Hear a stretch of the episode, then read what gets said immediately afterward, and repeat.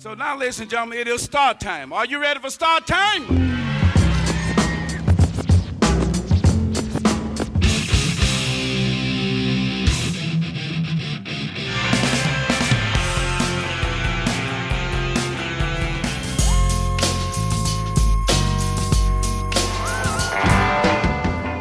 WBEZ Chicago and PRX, this is Sound Opinions. I'm Greg Cott. And I'm Jim DeRogatis. This week, we'll take a look at a topic near and dear to our hearts, rock criticism. We'll talk to author Jonathan Lethem to make the case for rock journalism as great American writing. Along the way, we'll discuss the work of some of the very best critics in our field. Plus, we'll review new music from Björk and Mavis Staples.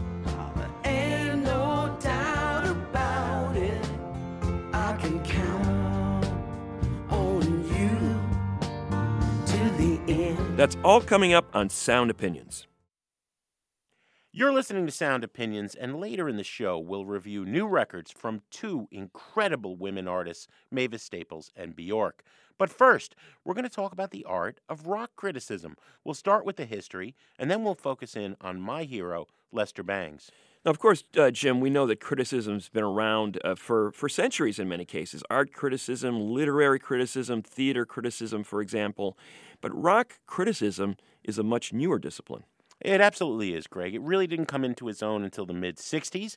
Not unlike rock music itself, it's taken a while for it to be taken as serious work, as high culture, opposed to strictly pop culture, if you will. That's why when a new anthology was released called Shake It Up, Great American Writing on Rock and Pop, from Elvis to Jay-Z, the Great American Writing part of it caught our attention. Jonathan Lethem's an award-winning novelist and MacArthur Genius Grant recipient, and he edited Shake It Up along with Kevin Detmar.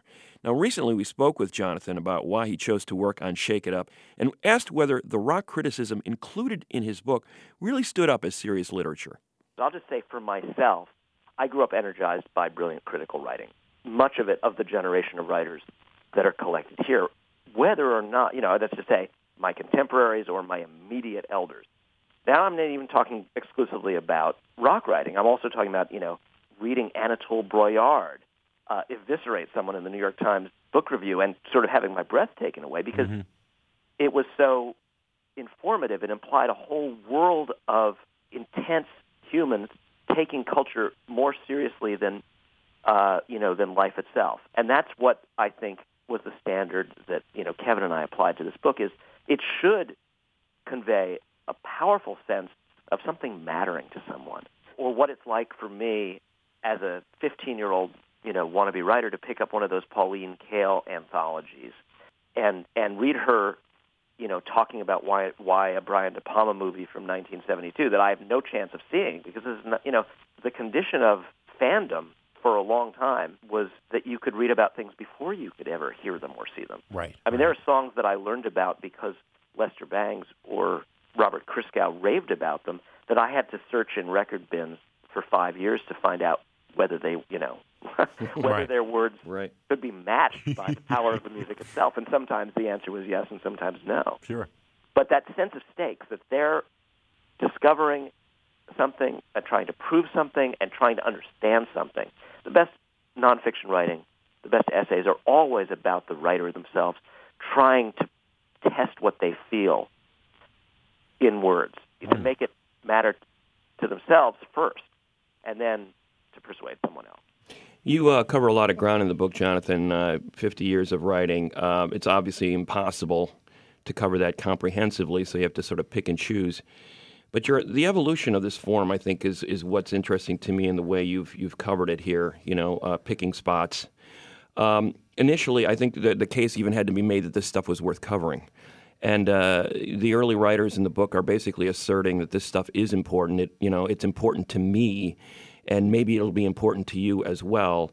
Obviously, it's evolved since then.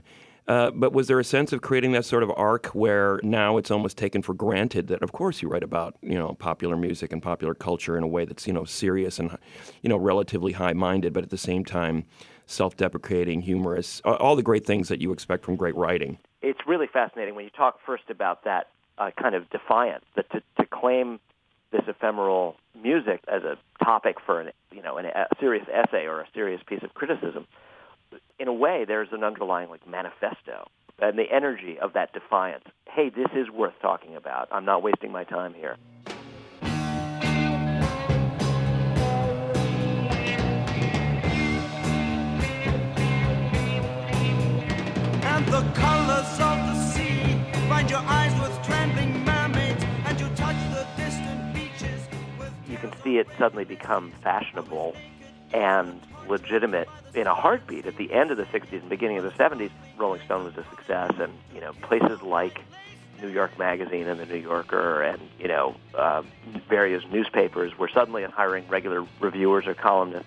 And so there's this giddy period when it becomes a franchise, at least of journalism, if not of American letters quite yet, claiming rock writing for the new journalism, which it was very simpatico with in a way. And then, of course, it also suffers some of the indignities that journalism has suffered in the last decade or so.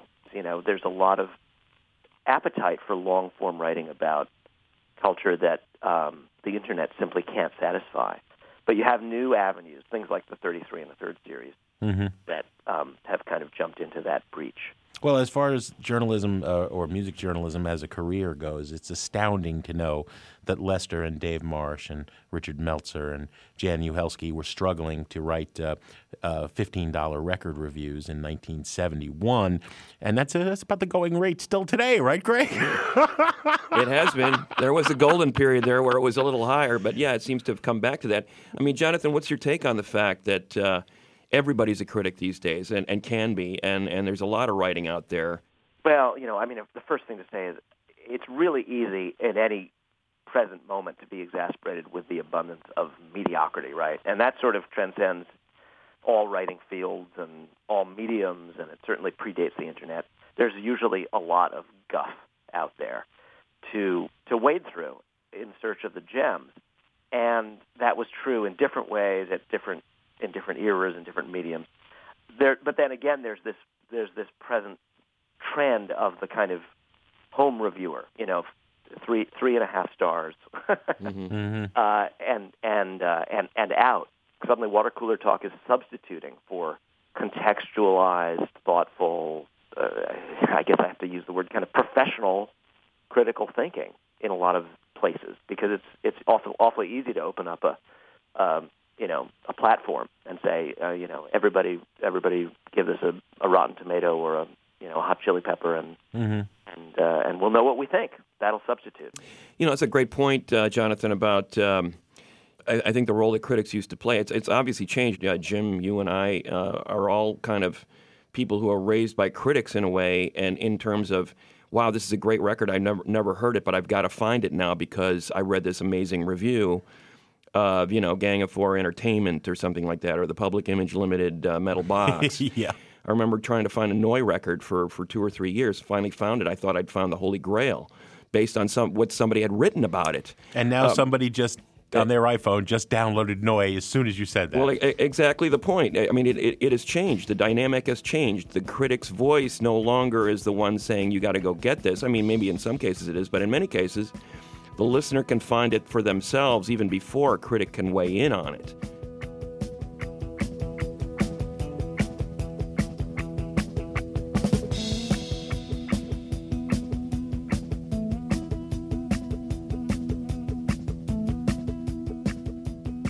For me, the Holy Grail was the Hackamore Brick record. Right? It was included in Greil's, in the back of Stranded, he has an early attempt at a kind of canon of rock and pop. Yeah. And he includes Hackamore Brick, and it sounded like a fiction to me. Yeah. How could there be such a record? Jethro Tull was better than Hackamore. Greil has no sense of humor. So it took me 15 years or 20 years to hear that record, But, just as someone is now running to the Internet for Noi or for Hackamore Brick, the difference is the interval. And what happens in that interval is an imaginative world is created. I mean, this is where it does, in a way, remind me of what I do, which is create fictions. Building palaces in other people's brains.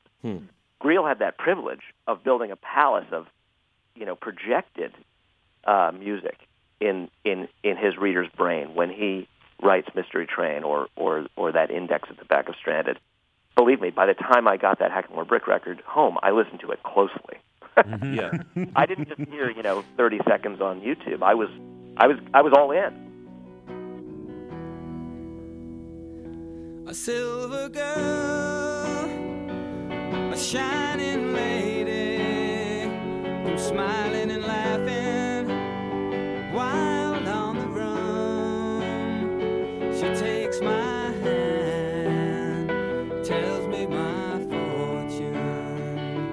says I'll be a child of sun. The book also, I think you made an admirable attempt to try to be inclusive, represent a variety of voices in the book, not just the Boys Club, kind of the core of the early days of music criticism. Obviously, women have emerged as a great voice in that conversation. We see more African American writers writing about it. What voices aren't we hearing from yet and need to be heard in this conversation that you came across in your research? Well, of course, it's desperately disproportionate, and we did everything we could to, both apologize, explain, and correct for it, any how we could. But it's congenital to the field as it is to other parts of the culture. And, I was really grateful for that Sander piece. Ellen Sander, this name that was new to me when she came into our viewfinder, writes this extraordinary piece about spending time in the orbit of Led Zeppelin at their dynamic and egregious peak. The rock business is volatile, rapid, and dangerous. There's no backing out of a concert contract signed. If a musician gets sick, they shoot him up like a racehorse and send him on. If he gets crazy, they slap him into line long enough to finish the tour before they dump him.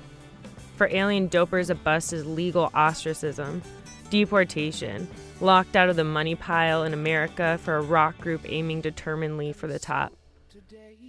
Exhaustion, anxiety, release, sex, drugs, traveling, and trying against incredible odds with their bare hearts and whatever managerial leverage they could muster.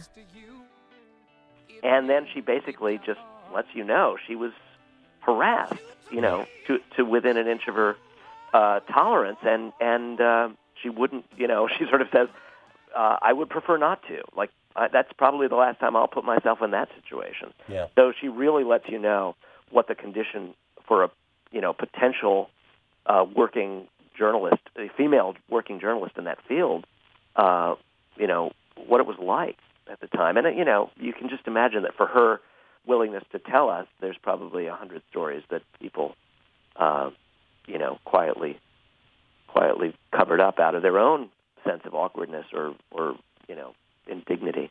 Yeah. The Boys Club isn't only that, male writers were hiring other male writers or, credentializing one another, but that the musicians themselves probably didn't take women seriously. It might not have been quite as bad as a, baseball locker room, but it might have been close. So these things are, God help us, they're slow to repair everywhere. The process, and it was a slow one, it was 5 years, was of humbling ourselves and reading an inordinate amount of stuff that we hadn't read before. So we were learning and discovering and having our presumptions overturned constantly, which was delightful. I hope the book, conveys some of the air of the feeling of discovery that carried us through those 5 years. And then there's Robert Christgau, who is the self-appointed dean of rock critics, had decades of work at the Village Voice. How do you approach including multiple pieces of his in the book?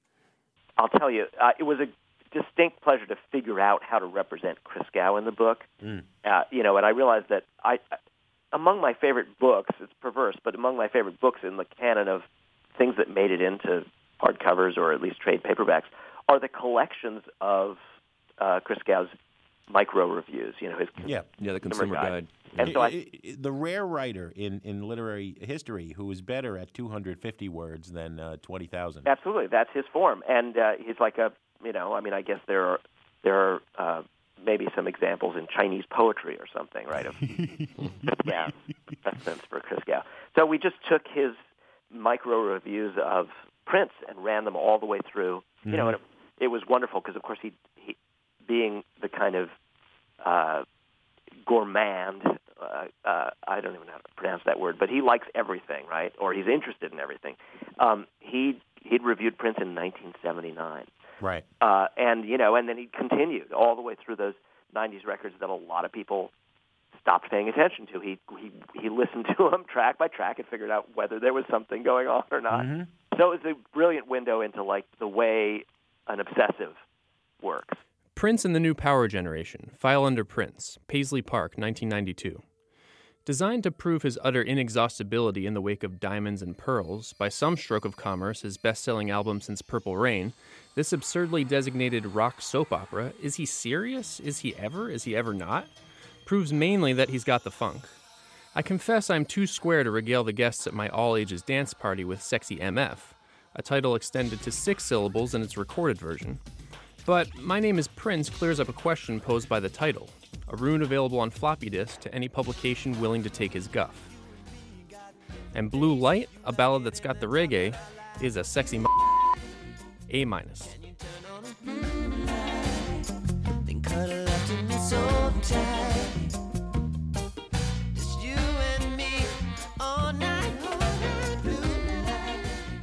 And, you know, I think Christgau is an emblem for a lot of his readers and peers of the unembarrassed obsessive, someone who will just keep listening. Jonathan, thanks for coming on the show. Hey, it was great to talk. That was Jonathan Lethem, one of the best novelists in America today, and he co-edited Shake It Up along with Kevin Detmar. After a short break, we're going to focus on one rock critic in particular, probably the most lauded ever, certainly the critic that made me who I am today, Lester Bangs, in a minute on Sound Opinions from WBEZ Chicago and PRX.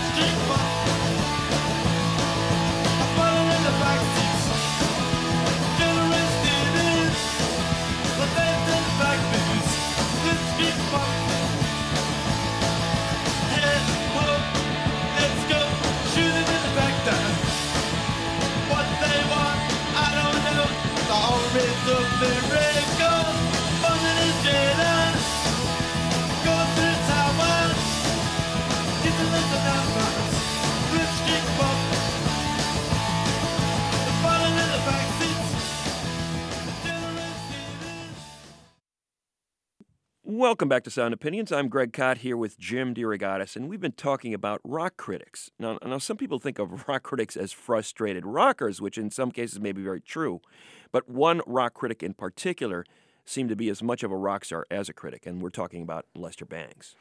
Greg, we're actually being goaded into doing this by our producers. They said, you know, it's about time you explained who this critic is who has been such a huge influence now on 40 years of this pursuit of ours.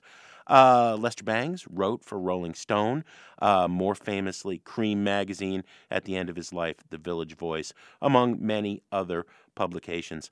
And no critic's work has had more of an impact on my career than his, and I would dare say on every rock critic who has followed in his path, whether you loved him or hated him, and there are people on both sides.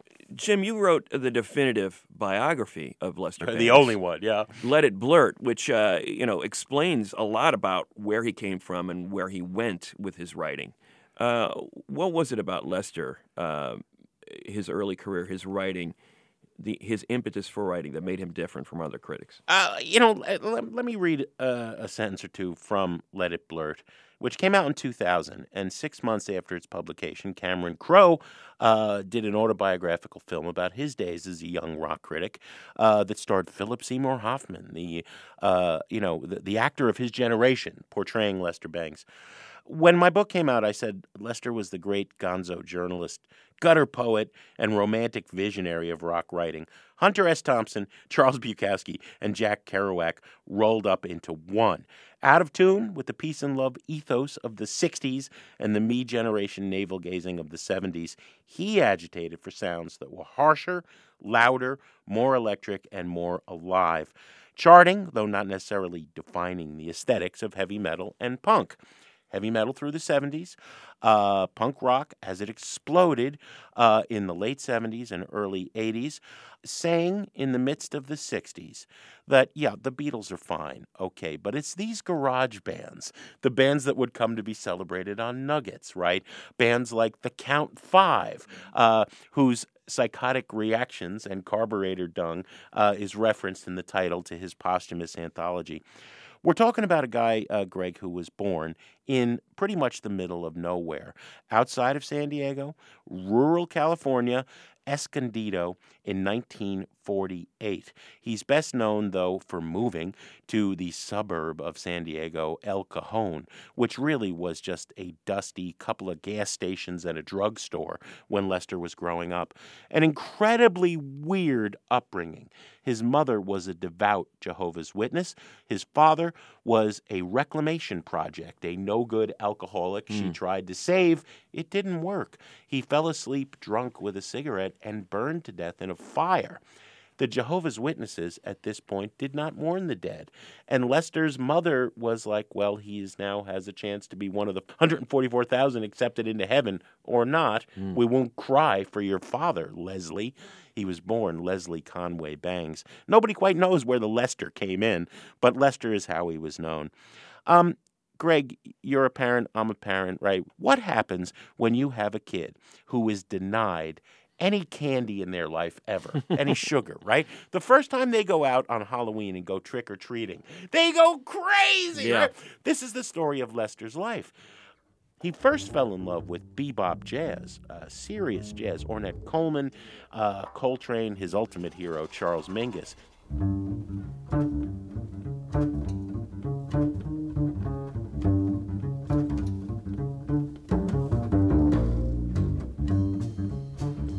As like a 12-year-old, he's reading Scrooge McDuck comics and listening to these jazz records, which his mother says are a window to Satan, and she will consistently seize his comics, his young writings, and his records and burn them. Wow. Throw them in the fire.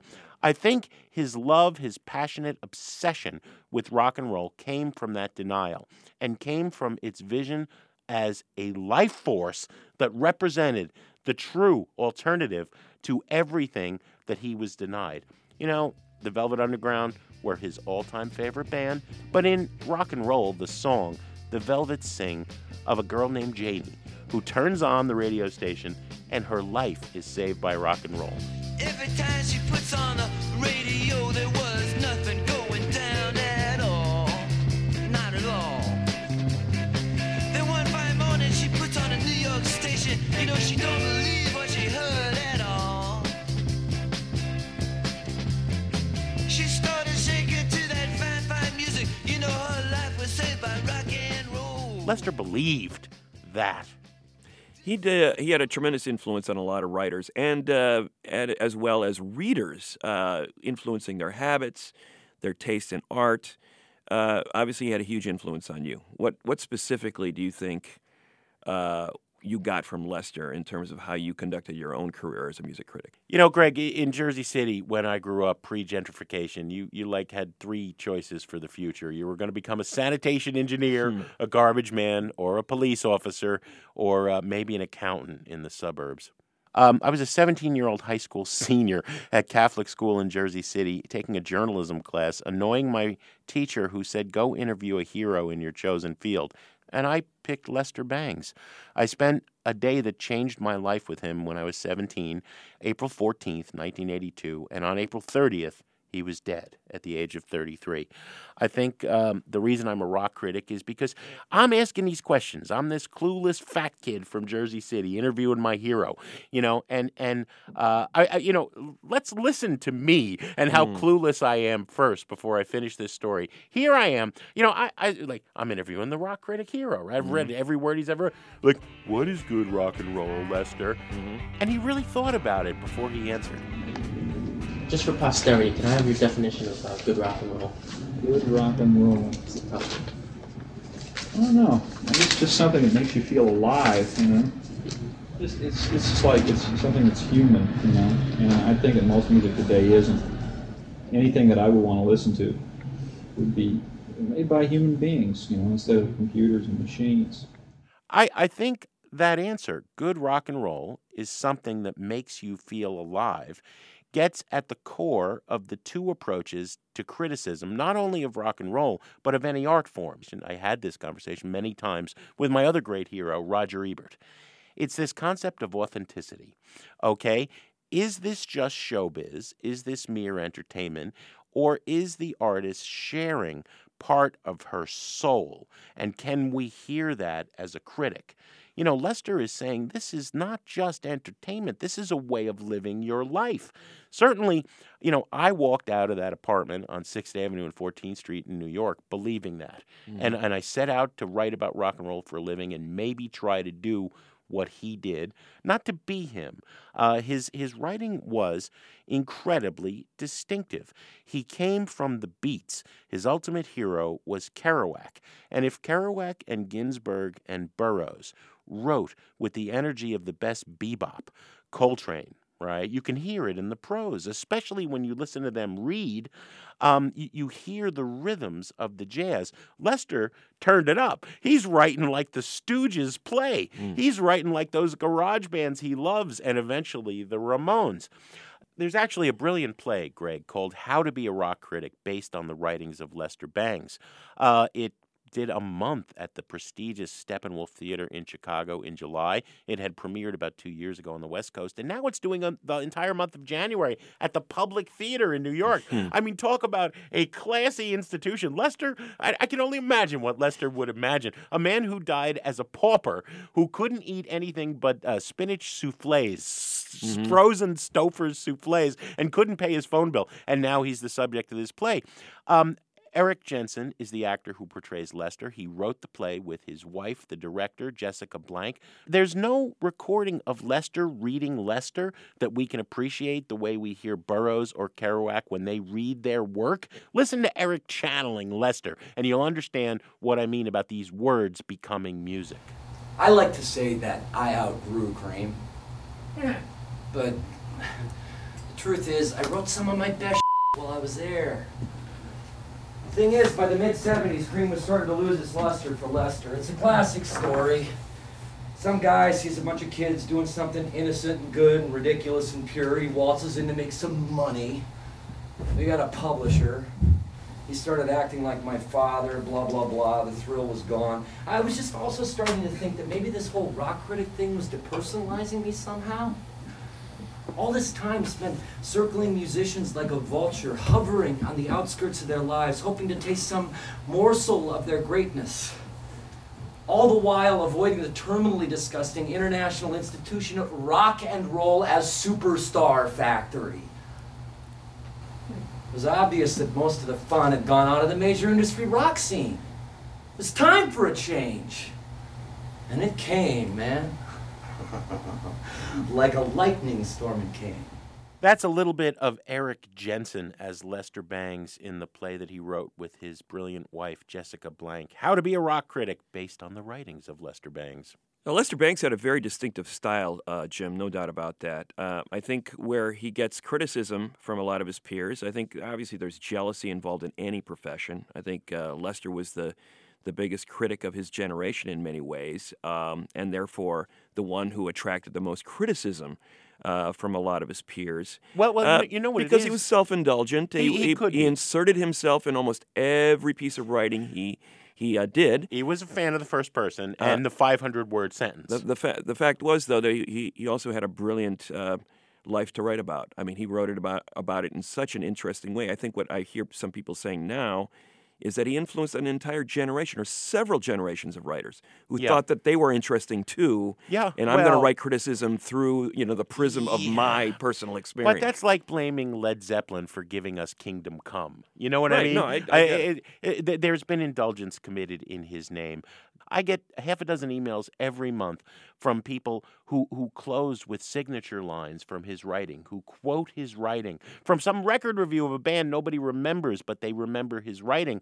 I have a friend who got her Ph.D. in Lester Bangs studies at the Sorbonne in Paris. She happens to be the sister of Jenny Bethan Savages, okay?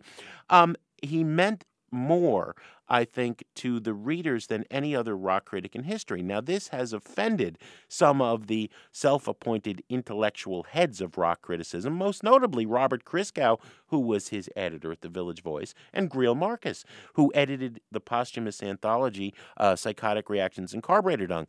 They've always said, look, Lester was an entertaining writer, but he did not have deep ideas. And I think what they're jealous of is that reaction by not only readers, but musicians. Let's not forget, Bob Seger wrote a song called Lester Knew. The Ramones give him a shout-out in It's Not My Place in the 9-to-5 World. And we're listening to Bangs on. And Bill Spector really has it all in all. It's the end of the world, and I know it. Yeah. You know, Stipe and Buck tell the story of being at a party where Lester Bangs was throwing birthday cake. The only thing to eat was birthday cake and jelly beans. That's where that line comes from. He connected with people emotionally, and I will defend him as a great thinker. Some of his most tossed-off lines. Fashion is fascism. Style is originality. I mean, that's a toss-off. And think about that. An entire dissertation could be written about that. Mm-hmm. He was a champion of what would become third-wave feminism. In Blondie, which is just a fan book, the only book published in his lifetime under his name alone, that was just like a love letter to Blondie, he goes into this long consideration of women using their sexuality as a tool to sell their art. And he's way ahead of his time. He's up there with Jessica Blank 25 years before.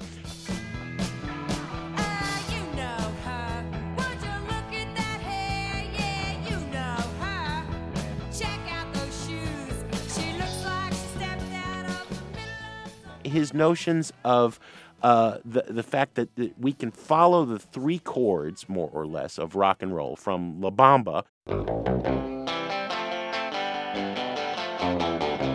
to Louie Louie to No Fun by the Stooges to Blitzkrieg Bop by the Ramones.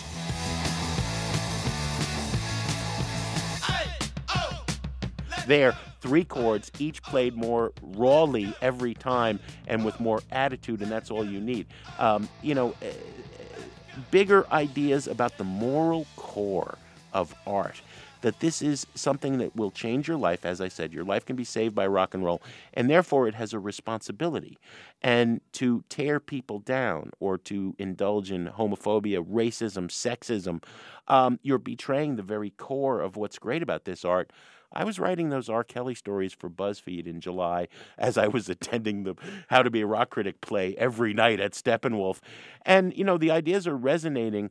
Here's this guy in the late 70s, early 80s talking about the power of music to change the world by changing first ourselves. And I think these are very heavy ideas. And to say that it was all just style and flash is wrong. Mm. You know, so Greg, obviously, I believe people should go see this play, How to Be a Rock Critic.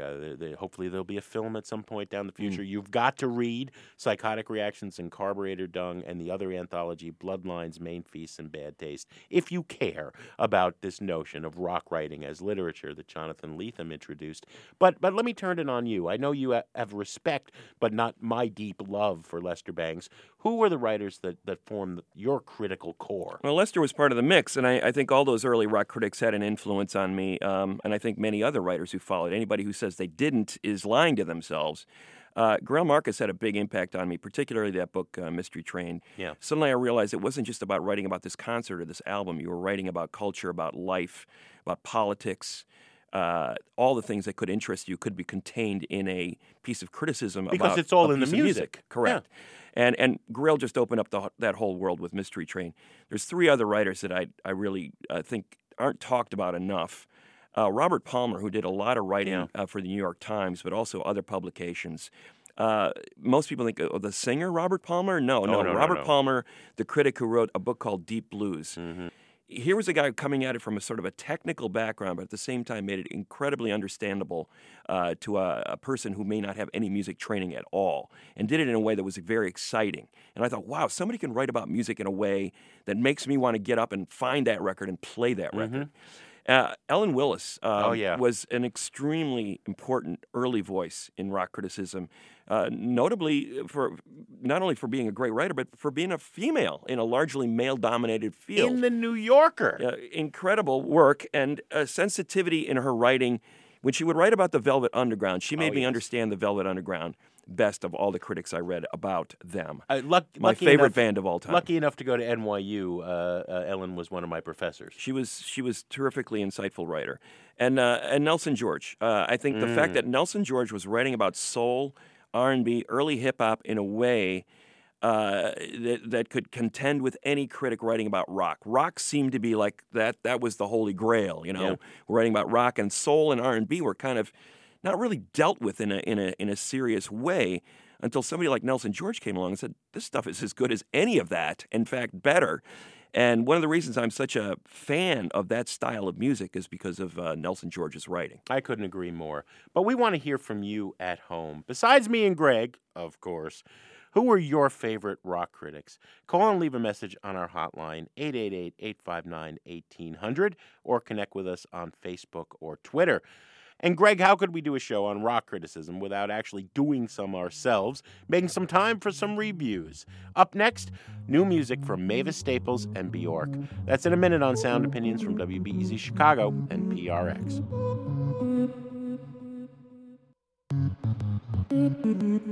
I walk through this land.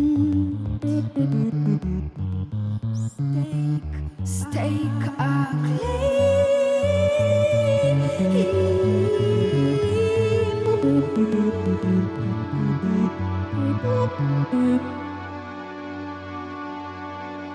With my sense, with my body,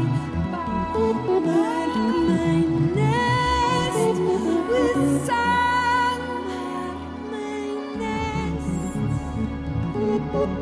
Share the echo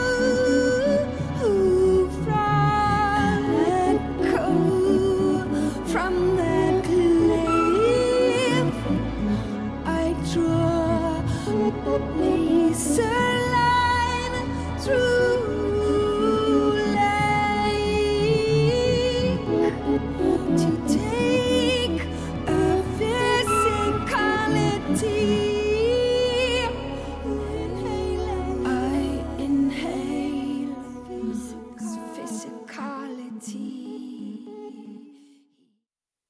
You're listening to Sound Opinions. I'm Greg Kot with Jim DeRogatis, and it's time to listen to some new music. This life surrounds you, guns are loaded.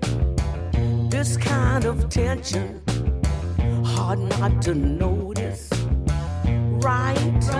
Do what you're told. Gotta keep your eyes wide on this long, narrow road.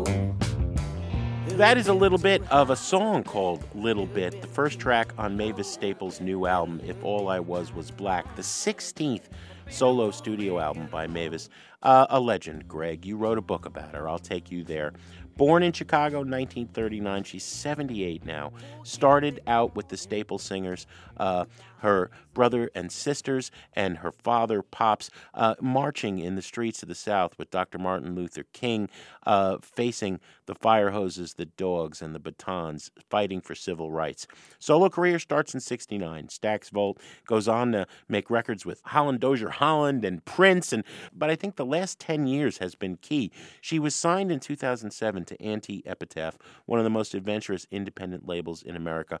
Has made 5 albums now for them, one with Ry Cooder, the others with Jeff Tweedy of Wilco. Been on an almost unprecedented, outside of perhaps Leonard Cohen, late career high in her 70s. Let's dive into the music. We'll come back. We'll give our opinions. Here's a track called Who Told You That by Mavis Staples from If All I Was Black on Sound Opinions.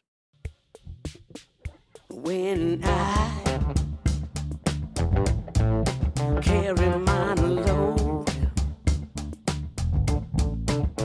or when I cry, I don't feel it anymore. It's like a rainy day that never goes away. Am I alone?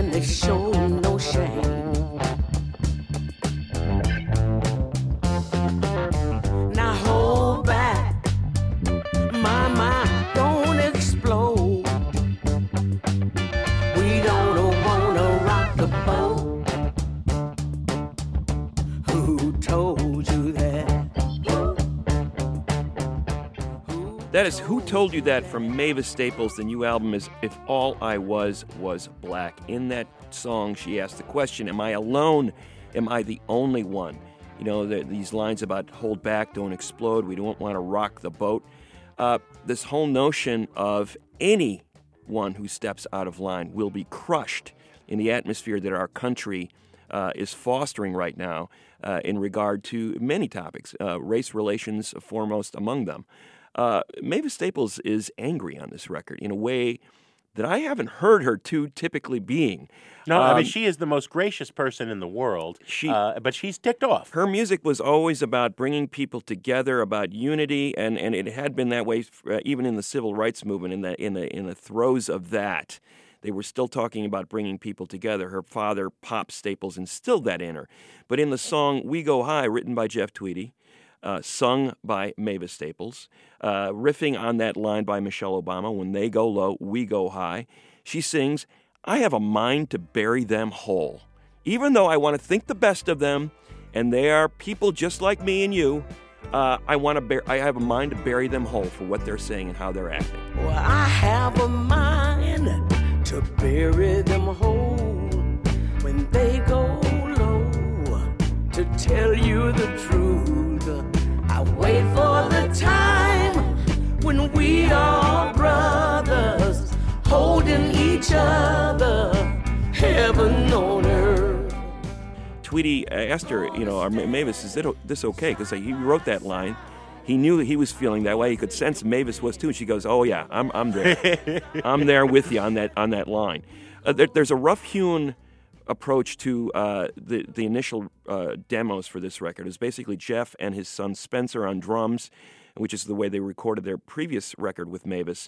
That rough-hewn Tweedy guitar on these songs that are the angriest is a really nice touch. It's almost as if Sterling Morrison of the Velvet Underground stepped into the studio and did some guitar work on this record. It has that sort of garagey kind of feel.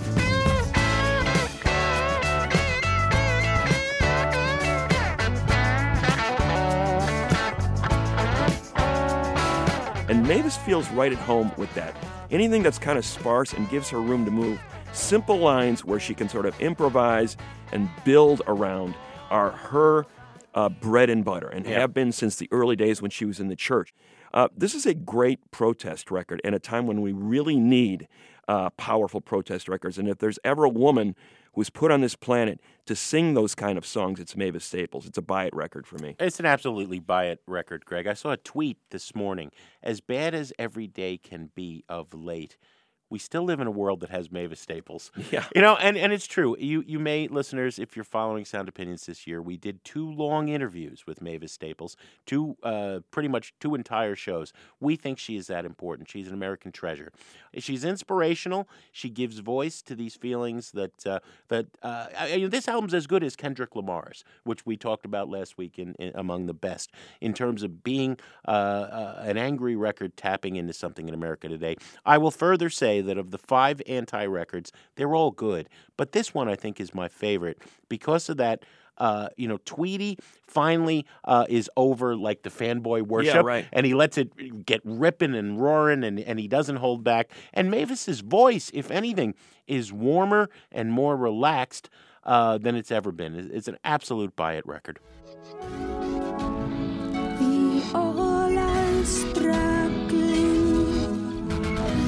Just doing our best. We've gone through the grinder, suffered love. That is a track called Loss from the new Björk album, Utopia. The Icelandic multimedia artist, I think that's the only way to describe her, Jim, Björk. She's not just a singer and songwriter, she's also an actress, she's had art exhibitions, she's a DJ, record producer. She's been on top of the worlds of electronic music, pop, experimental, classical, trip-hop, avant-garde over the last few decades. She's had 30 singles in the top 40 in charts around the world, sold over 20 million records, but is still regarded as one of those artists, despite the distinguished career, as kind of an independent artist, a cult act, an avant-garde artist, someone who has never bought into what the mainstream is selling and is consistently doing work that is interesting and entrancing outside of that realm. Here's her latest record. It's called Utopia, and here's a track from it called The Gate on Sound Opinions.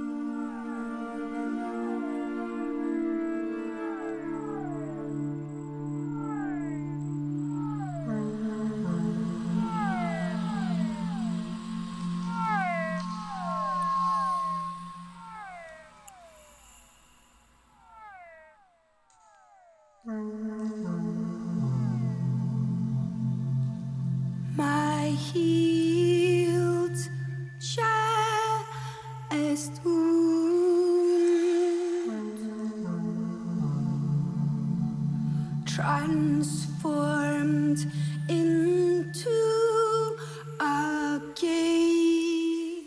That's a little bit of The Gate by Björk from solo album number 9, Utopia. Greg, I am Björk'd out. I'm done with Björk. I've always loved Björk. I really have. No, I know. I always have. She's been great. But 72 minutes, this is the longest solo album she's ever given us, of what is being called by fans her flute record. Mm-hmm. I would say instead it's a collection often of birds that seem to be farting when they aren't chirping.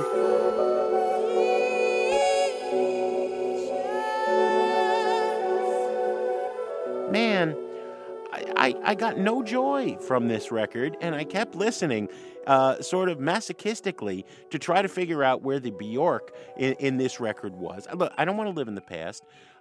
Post and Homogenic and Vespertine. I love those records. I love Björk. But this record is a collection of dirges. Mid-tempo would be kind. They're almost no tempo, no melody. Björk poses the central question midway through, am I in love with love? Okay, that's the sort of question she's always asked, but she doesn't give us any reason to love the music. It's tuneless, it's wandering, it's I don't know if she's going for opera or some sort of naturalistic minimalism. I just don't know. It gave me zero joy, and that's the first time ever in listening to Björk from the beginning where I felt that way. I got to say, it's a trash it record. You know, she is cavorting with the digital fairies over the fjords of Iceland, and I just don't want to dance with her this time. You know, she is out there to confuse sometimes, I think, and but that's not necessarily a bad thing. I always find myself returning to music that I can't pin down. The best I can figure is what she's doing here. She's combining some heavy avant-garde classical influences. I mean, those flutes are the telltale sign. It's almost like a chamber pop record. And then she's working with this Venezuelan UK electronic artist named Arca. He's a really, really interesting artist, and I think when you think about where artists like FKA Twigs or Solange are coming from on their recent records, they're taking a lot of cues from what Bjork's been doing over the last 5 or 6 years. Yeah, but they're writing songs, and Bjork has lost the plot. Well, and you know, and that's the thing. People are saying, why can't she make Post again? Why can't she make records like she did in the 90s, which were kind of that combination of avant-garde experimental with a pop melodic sensibility about them? I agree with that. That was a lot more accessible version of Björk. I think she's listening to what the mainstream has to offer right now. She's not interested in any of it. When I started to understand what this record was about, I started thinking about, okay, what do the birds mean? And then I'm thinking about Icelandic wilderness. What does the Icelandic wilderness sound like? So I'm starting to call up YouTube videos. This is Greg Kot researching this record. Wilderness recordings of Iceland. And you're talking about mountains, hot springs, lots of fog, birds calling. Yeah. This is what this is. This is a walk through the wilderness. You had any fun doing this or had any emotional reaction to it. I actually thought it was quite... You know, you did a term paper on the Björk record. You didn't enjoy listening to it. I did, actually. I interviewed her once a few times in the 90s, actually. So have I. And she talked about using ambience, the environment that she was in, as really the musical color of whatever record she was working on at that time. If she happened to be working in a city and there were car horns beeping and there was all these conflicting noises, she would incorporate that into her own recordings, doing like field recordings as research, and maybe then using some of those sounds on her records. But you used to be able to sing along to one. You know, it doesn't bother me. I put this thing on headphones and I'm lost in that world now.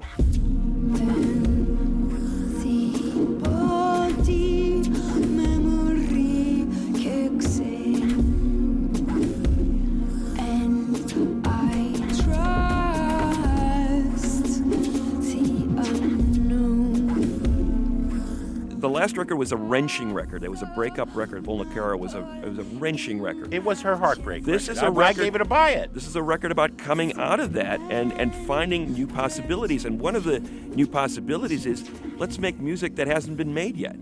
Let's explore the unknown. I, like you, did not like this record when I first heard it. I go, what is this? The more I listened to it, the more I realized she's a weirdo, and I don't love her. She's just a... I think she's made a terrific record. Utopia is a buy it record for me. A buy it from Greg, a trash it from me. What do we have on the show next week? Next week, Jim, we have our very own Chris Kringle paying us an in-studio visit. Andy Serzan is going to share some of his most obscure Christmas music once again with us. Sound Opinions was produced, as always, by Brendan Banaszak, Evan Chung, Alex Claiborne, and Ayana Contreras. On Sound Opinions, everyone's a critic. So now it's time to hear what you have to say. You used to call me on my cell phone. Late night when you need my love. And I know when that hotline blink. New messages. Hi, my name is Casey from Roselle, Illinois. My comment is regarding the Basics episode you had on, and it was compelling for me to listen to from the start. And by the end of it, I couldn't get to a place quick enough to order the Ibanez version of a Bass 6, and am eagerly awaiting the arrival of that. So look what you've done, another guitar in my collection, or bass, I should say, or whatever it is. Thank you.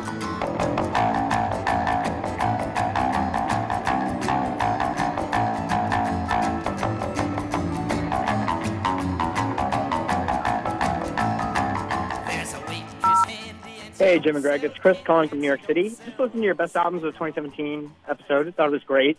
I think it's a shame, though, that the episode came out on the 1st of December when we still have a month left to go. And I also wanted to highlight Miguel's new album, War and Leisure. All the trees I know, baby. Leave it so high your feet won't touch the ground. Would you look up, baby? It's pineapple purple skies. Promise everything gonna be alright. And I've been pretty sort of cool on Miguel's previous work, but this album I've been listening to, and you can totally hear the Prince influence, and you can hear the Frank Ocean, Malay, Ho, like James Blake sort of reverb-y guitar influence on this new Miguel record, and I think it really, really works. And Miguel tackling a lot of sensitive issues and serious issues in a way that doesn't feel like you're being beat over the head. It's very catchy, very listenable. I think it's a great record. I would say it's one of my favorites of the year. So anyways, I love what you guys are doing. Thanks so much. Happy holidays, and talk to you later. Bye.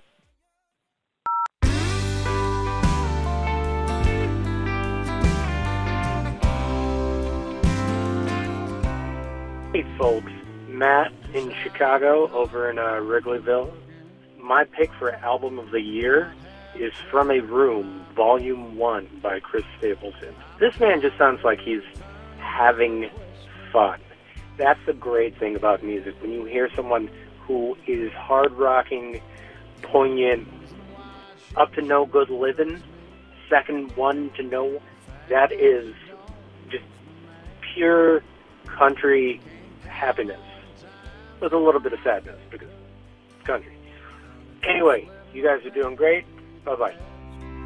I used to drink like a fish, run like a dog, and done a whole lot of shit not permitted by law.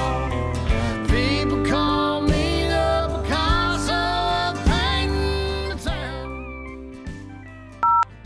Hi, this is Mark from Bowie, and I just listened to your show of the top albums of the year, your picks, and an interesting show. For an old hippie progressive, this year has been an absolute nightmare. In Roger Waters' album, Is This the Life You Really Want? Musically, lyrically, etc. really speaks to me. If I had been God, I would have rearranged the veins in the face to make them more resistant to alcohol and less prone to aging. In his opening song, some essential things we question, from addiction to violence. I would eliminate all the weapons that can kill. The apathy of the population not getting involved in political issues. The whole album really gets to where my heart and soul is right now. No more messages. To give us your opinions on Sound Opinions, call our hotline, 888-859-1800. We'll be back next week with more Sound Opinions, produced by WBEZ Chicago and distributed by PRX.